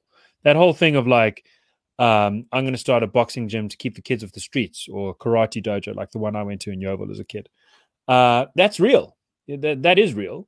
Uh, it's one of the components. Uh, it's not a replacement for uh, police that can apply force, uh, nor is it nor is it a replacement for the need for a growing economy, which requires certain Right. policies that allow businesses to actually flourish. And the fourth factor, uh, which uh, is why Braithwaite is so important to my life, uh, because he was the first guy to say, uh, "Look, uh, criminology in America." and in the English speaking world, and in fact, uh, in in much of the world, sort of post, unfortunately, uh, Foucault in a way, has uh, has completely overlooked the role of esteem. Uh, it needs to be shameful in a society to do crime, in order for the rest of the factors to work together uh, in a way that really effectively disincentivizes crime. And if you've got large subcultures that promote criminal activity that have that have gained a kind of tolerance or acceptance in uh, broader society, then you but bug it. Um, and it was out of that insight that the whole idea of the economy of esteem was born. Uh, Right. So, so they are onto something that uh, you don't want to be in a world where you are shaming criminals such that they can never reintegrate. You need a three-step process, uh, and you definitely don't want to be shaming people as criminals based on features that are not in their control and have nothing to do with what they've done. Um, but but the idea of not shaming criminality or of not having armed police and just leaving it all up to the unarmed uh, side of government, the social care workers and the teachers, uh, and uh, and to the hopes that uh, enough economic growth together with uh, soft touch psychotherapy is going to get you there. It's just it's just looking at um, it's just really trying to fight crime with one arm tied behind your back. Anyway, so I think that I think you're totally right. I think that uh, that, that that criminal justice is an issue that cuts across standard political divides. That the lessons being taught here, uh, well, has it though? For example, because the his- comeback from the Democrat side, from from various publications, has been well, this guy's been recalled. It just proves that San Francisco is way too conservative uh, for true social justice. Yes. And it There was- reminds yeah. it's such an amazing response. It's so Yeah, there was a great article. of the fact that there are some people who literally are beyond learning anything from experience. Their ideology is so self-contained and complete. There ain't no experience that's ever going to surprise them. No, exactly. Uh, you're, you're referring specifically, I think, to an, an article from New York Magazine, which said, you know, if you really think about it, there isn't the um, uh, the black and working class population, historical population, and um, New Deal structuring of the city that means that a true progressive candidate can win in San Francisco. Because it, you know, until 1963, it was governed by Republicans. That's like half of its history. So the argument was basically Until that before anyone was born that can actually Yes. remember voting in this recall election, there were Republicans there, and there's more white people than non-white people in the city. Therefore, it, it's racist and conservative. And dude, it reminds me. I, I I told this to my fiance, and she was like, "It." we- had a reminder about the the sort of New York Times op-ed, three op-eds I've come across now response to the Amber Heard trial, uh, the finding against Heard, where they're like, "Well, that proves that she's right, eh?" yes. Said the whole society was racist against women or whatever you call it, and then there was a jury, and it's and it found against her, so that just proves they're they're racist against women. It's like you can't teach someone who's that deep in. And then I was like, but hold on. But maybe it is true. Like I can imagine in the Soviet Union or fascist Germany or like apartheid. Uh, it, it's not that hard to imagine a society in which the very fact that the criminal justice system works a certain way is going to prove injustice. And then she was like, but hold on, dude, look at those articles. No mention about the facts of the case. And I, yes. right? So if you want to say like the fact that Steve Biko died in police custody and then his death was first declared to be the result of a hunger strike. This proves that apartheid's evil. How does it prove it's apartheid evil? Because there's a material fact Right. provided to us, by the way, They by lied. there was food in his belly identified by Yeah. the the the chief pathologist oxford trained fought the nazis in the war on the scene leaked the information to by the way Helen Zille published by the way in the rand daily mail by the way they nearly got cancelled for that but they fought on what was the key material fact that the government had claimed that he died from hunger strike and the chief forensic pathologist found a very heavy lunch in his belly from like three hours before he died. There's a material fact to to hang the whole thing on, right? That's what's absent from this. Like in '63, there was a Republican government in San Francisco. Something about racial demographics proves what they think. That is not a material fact that proves No. that your outrageous, self-fulfilling, one of the- like closed one of loop the com- logical thing works. Right. One of the completely insane assumptions baked into that is that uh, sort of this kind of approach to wokeness and soft on crime is very popular with minorities, particularly Black Americans, because the Wow. argument is always made, you know, Black Americans are bullied by the justice system, and a lot of Black Americans don't really like the police. But you know what they hate more than the police? By a lot, crime. according to lots and lots of surveys. yes. Dude, my favorite. The surveys on do you think your your town or your area is under policed, policed enough, or needs more police? Jesus. Yes, It's in my it's think- in my BLM report from dude, it is it's almost like looking at a, a race map. Like uh, not quite, but it's almost like the more black the area, the more they the more people are saying, please could you police us more?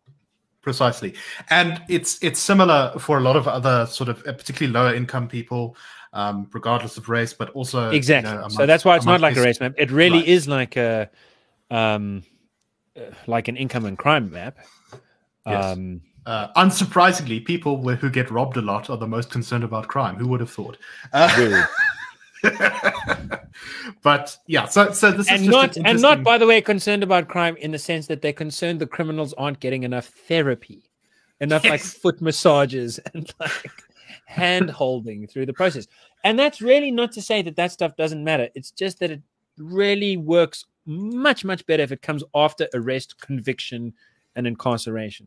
Then it becomes extremely important to, in my opinion, Yeah, do look, a little bit of look some of some of the the the sort of um the criticisms particularly the libertarian criticisms of uh police particularly in the us but kind of generally i think there's definitely some merit in there the problem is that you need a balance. Uh you need a strong but fair system. You can't have sort of just anyone could do what they like and then we'll all sort it out in a group session afterwards. Uh, which is unfortunately that sounds like a caricature but you know the defund the police movement which this guy kind of came just before. Uh, they, they kind of believe that. And what's interesting is that uh, the mayor of san francisco who's also quite sort of far left and although she's described as to the right of uh, uh, of bill de blasio of Which- Vladimir Lenin himself. yeah. it's like, oh, okay. I mean, this says a whole lot. Uh, who I think originally in, endorsed defund the police, did not back Chesa Boudin in his uh, bid to avoid the recall, which Yeah, no, suggests no that she looked at the polls and said, mm, "Nah." No one who is like just a brazen hypocrite to start with is ever going to publicly change their mind unless the polling says that that's a fashionable thing to do. Maybe there Yeah. will one day be a craze of falling one's on one's knees, not in front of another race, but in, in front of the mirror to say, or photograph of oneself yesterday to say, I bow down before you, for you were you were wrong and wicked, and I am innocent and correct because I have changed my mind. I advocate changing one's mind. I, I did Uh, see one public, person. I, I did Yeah. see a journalist on Twitter. I can't remember their name. You know, par for the course today, apparently. But who if said you remember that name, you'd probably mispronounce it. So maybe it's for the probably best. yes. Uh, who said who said uh, very publicly, "Look, I backed Chesa Boudin's election because I thought his policies would work, and they didn't. And I think that we should admit that they didn't work and move on with our lives, and not call everyone who didn't vote for him a racist." Well, dude, that person you should remember his name actually or her name. Yeah, her name, her name. I, I, That's, I, I remember uh, that she had a black and white photo on Twitter, but apart from that, I can't remember anything about it. Except that she was a senior journalist at a publication and she had a black Okay. and white photo. My my recommendation is that Nick uh, finds that person's name and puts it in the in the Dude, recommendations. I. I, I seriously think I need some omega three oils because my brain is not working today. I, I'm not. I'm not. I haven't drunk anything. I'm not intoxicated. I'm not. It's, oh, anyway. It's just no, dude. It's been quite a week. eh? Oh my word! Yeah. I've had I've had a stunningly tricky week. Anyway, I'm really glad it's Friday. Um, Yeah, so- shall so, we? well, Okay, let's- so Let's, let's move on to recommendations. and move on to recommendations. So Busisiwe Mkhwebane, fired. Uh Chesa Boudin fired. Remember, Also sort of whatever, dude. These are awesome. Don't get in the way of my just desserts. I am tasting the saffron vanilla ice cream with little pecan kind of honey crusted croutons in the middle. It's delicious. Okay. Chesa Boudin Busisiwe Mkhwebane, um, David Perdue, fired. Um, who else did we have? Was it just those three? uh, uh, uh, Felicia Sonmez. Felicia Sonmez fired. I think it's really nice. Uh, people who complain about cancel culture uh, have some valid complaints under some disambiguations, but sometimes they really irritate me because in li- in real No, life you see, you need to this is- fire people. You need This is you to being put a. This is you being a philosopher and being like, well, you see, it depends how we define cancel culture. If we define it as firing anyone ever, then it's not a good thing to oppose. But you know what they mean when they're whinging about cancel culture. It's- Oh no, dude, I don't. I I don't think they know what they mean. And as a derivative matter of the fact, I think often when people complain about cancel culture, they're like, uh, you you were mean to someone who's my friend or who I like. Sometimes okay, no, no, fair enough, fair enough. There are there are some people who get it a little bit. Um, Sometimes okay, so yesterday on SABC One, can I say my other favorite thing about this week? Go ahead. So there was a professor. So it's like an hour long session. Dude, they advertised this thing. They were like, "Hey, do you want to come on the show?" And I was very happy that they let me on. And afterwards, by the way, they said, "Please come back on. We're going to organize this."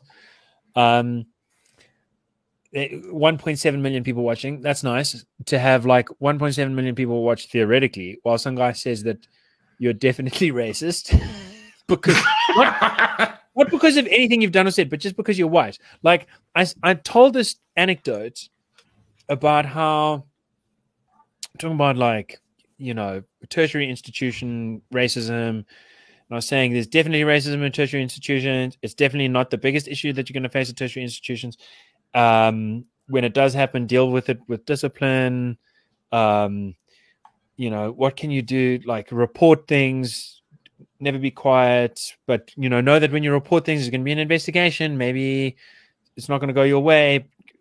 Check that it's reason responsive, etc., etc. Anyway, I say I want to add one of the big issues is that the private school kids are, as far as I can tell, doing really well at university because they're getting a quality education. And I I got the statistic that about half um, of private school kids in the top 30 private schools in the country are not white. So I knew, like, when I visited Hilton's, the last private school that I really visited, most of their younger grades, in like grade 8, 9, 10, are not white. Uh, and like grade 11 and 12, it's like 50 50, 55 45, something like that. That's the most expensive boarding school. Um, but I wasn't sure about the rest. Is that like a standout? Anyway, we got this figure from a study from 2019 uh, and presumably the figures keep climbing. Okay, so I wanted to just say, you know, like really there is this thing where if you're going to a public school, you know, we've got the worst public school system in the world, in literally in the world on a bang for buck basis. Five percent of kids starting in grade one are going to finish matric with a pass in maths. Twenty percent in grade four can read. Eighty percent in grade four cannot read. Uh, that figure, as far as I can tell, has actually been getting worse um, in since 2006. Uh, so, you know, if you can get into university, that's great. You might need a little extra support.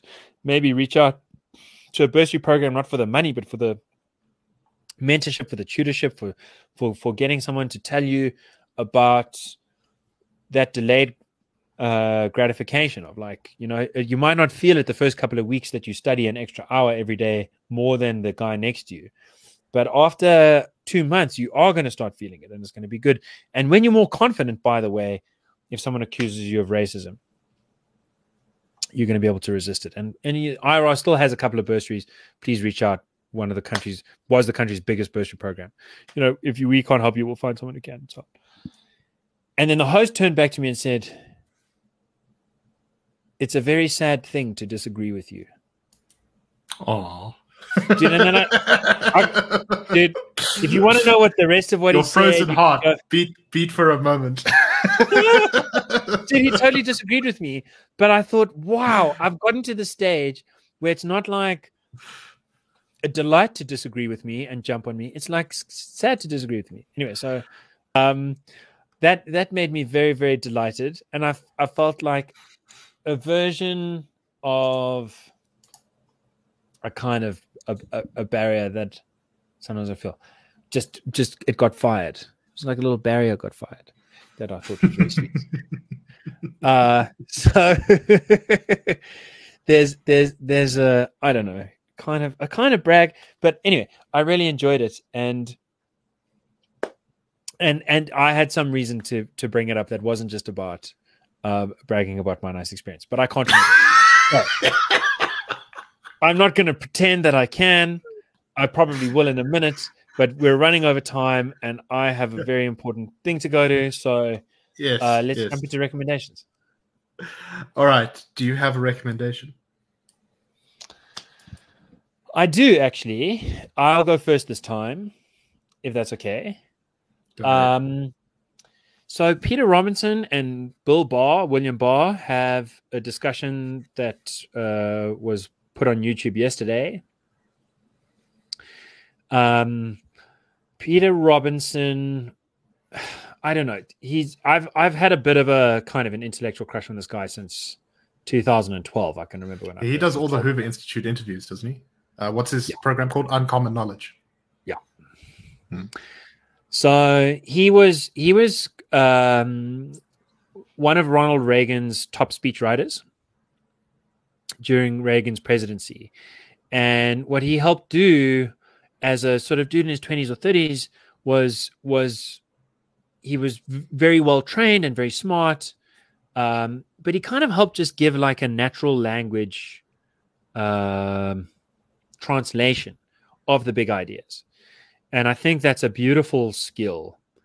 Um, it requires a, a profound understanding of of policy matters as, as well as a profound understanding of ordinary of of human psychology and a and a humility really. Um, anyway, he um, he didn't he didn't tell Reagan's jokes. You know, I think the most some of the most famous moments um, in terms of Reagan's rhetoric are, are his telling of the Soviet jokes. But uh, some of the most famous moments really, yeah, Peter Robinson does have a hand in, and he's and he's only I think in the last few years actually um, he's written about it before, but he I think he wrote a memoir and then he did an interview tour where he sort of talked about these things. Anyway, I I knew someone in New York person who told me all about this back in the day, and uh, his way of perpetuating this ability to translate from very high intellectual domain of ideas into a sort of street level we're sitting around the fire. Let's talk about what matters in life. Thing has been to be at the hoover institute and do most of their interviews uh, for a long time uh, decades. And uh, anyway this interview is with bill barr who was effectively what we would call the national prosecuting authority, the, the Shamila Batohi of America, uh, for almost two years under Donald Trump. Uh, for the first two years of Trump's presidency, it was Jeff Sessions. Bashed, bashed by many people as being a Trump suck up. Yeah. So first it was Jeff Sessions, and Trump gets rid of Sessions because he says, you know, dude, it's just I've been letting it go and letting it go and letting it go, but you're you're indulging all kinds of Russiagate ridiculousness uh, and it's getting in the way of me actually doing my job so i'm going to fire you and then there was questions about whether this is just like Watergate wasn't the problem with Nixon firing people that are trying to investigate him. Turns out that there are substantial differences. One of them being that Nixon was actually guilty of knowing about the um, uh, hacking of the Democratic National Convention's convention uh, sort of HQ planning center, um, and also guilty of, of of quietly trying to shut it up, whereas Trump was not guilty of colluding with Russia. Um, so the obstruction of justice thing is very difficult. It's just a whole difficult, different kind of argument. Anyway, because Bill Barr, the biggest thing that he did in a way to irritate the left was when the Robert Mueller report came out against Donald. Well, the Robert Mueller report was the report into collusion, um, and it Which said that Pretty much exonerated. it said we've got no evidence that there's been any collusion. We've investigated for two years. We've had fuck, hundreds of millions of dollars, uh, or however much it was, maybe more, uh, and we can't find anything. But we're not exonerating him either. And Bill Barr preceded it before the redacted version went out by saying, "Look, uh, no evidence of collusion was found against uh, Trump." Literally quoting directly from it. And then Robert Mueller was like two days later, he was like, this is terrible. Bill Barr is creating a false impression that we exonerated him. We specifically said we didn't exonerate him. And so then for months, the left wing media was like, the Mueller report does not exonerate Donald Trump. And Bill Barr's argument was like, if you understand anything about how our criminal justice system works, the only place that you can be exonerated is in a court after you've had a trial. Then it finds you guilty or not guilty. But before that court process, you are presumed to be innocent. You can't be exonerated. You are already exonerated until someone finds enough evidence to take you to court. It's literally illegal. Like, this is not a, it's like trying to, it's, it's like if a public official tries to, s- to, Gabriel, to I found no evidence that you stole my socks, but I can't exonerate you either. dude, you can't knight me, you can't benight me, you can't make me like the the the the ancestor queen. There are just some things legally you can't do. You cannot exonerate me. I'm already exonerated. Anyway, that legal argument fell on uh, deaf ears amongst uh, a bunch of experts. Anyway, so the point is, I mean, the pitch for this episode is the first sentence. Uh, th- this is an interview about Bill Barr's memoir. And by the way, uh, Barr, Barr dropped Trump after the election and before the insurrection. He was just like, Trump is going on and on and on about the election was stolen. Right, because I believe this. Trump asked him to look into the stolen election, and Yeah. he did look into it, and he said, "I can't find evidence that this thing was stolen." Yeah, I mean, he and he, by the way, he didn't say that there wasn't like irritating stuff. He was like, "There's a whole bunch of things that I I wish it was different. There's a whole bunch of things that like next time you'd want to do differently. Rules that were accepted that weren't properly challenged, but once the rules are in place, you've got to stick to the. ru- You know, in terms of like vote harvesting, can you have people going around and collecting votes from their homes? How do you deal with the mail-in ballots that aren't dated? Whatever. what- But in terms of actual fraud, actual faking stuff, he's like, there's just, there's just, it's just not passing muster. And by the way, the big news of today is footage of Ivanka Trump saying, you know, when Bill Barr said it, I accepted it. There's no fraud. Daddy's being a dummy. Okay. The last bit I've editorialized, uh, but the But rest, essentially, yes. you can see it in her eyeballs. She's like, I'm, he's going to be dead soon. I'm still going to be alive. I'm sorry if I'm being rude.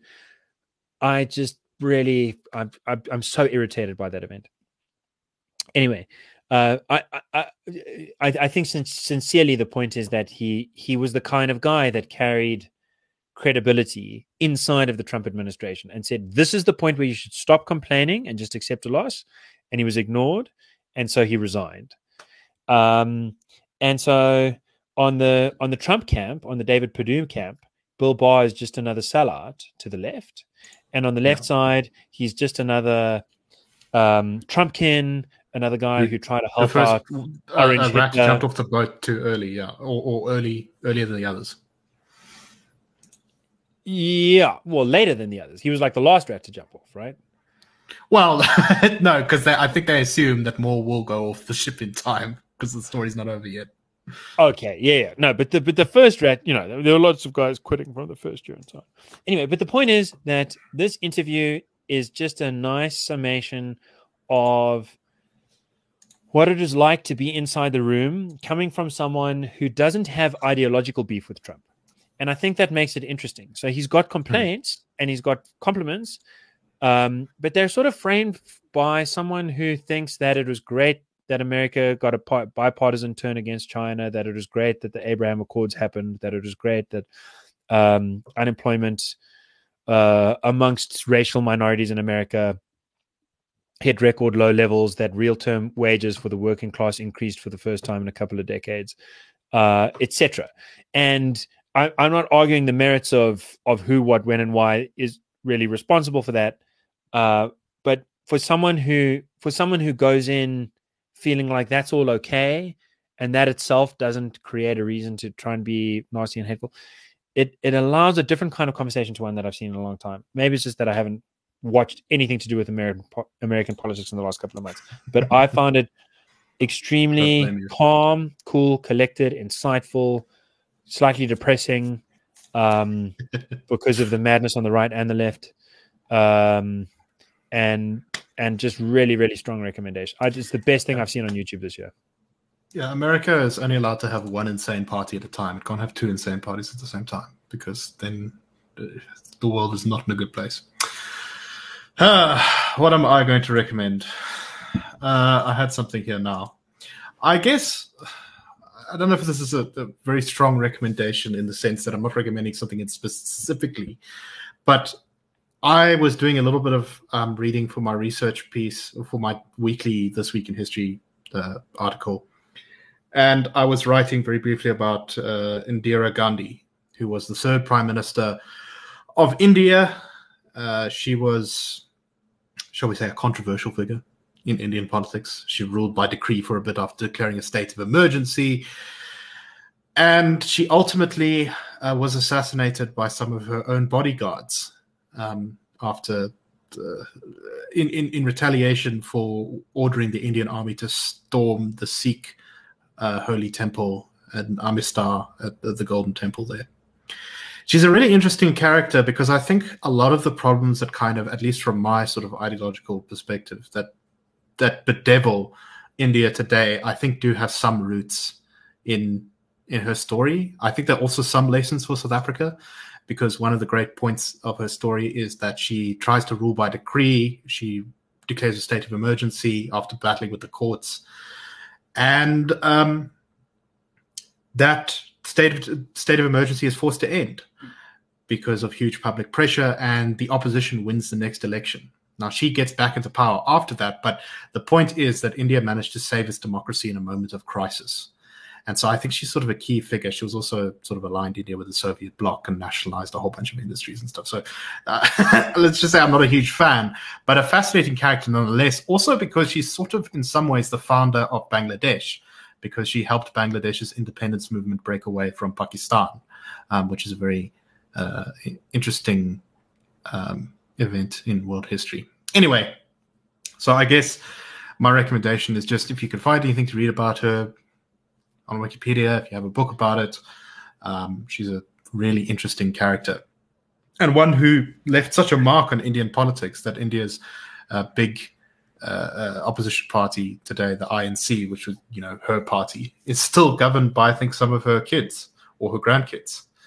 Um, which is quite the legacy in politics. And, and if you if if you're looking for uh, places to read about it, start at the Daily Friend with Nicholas Lorimer.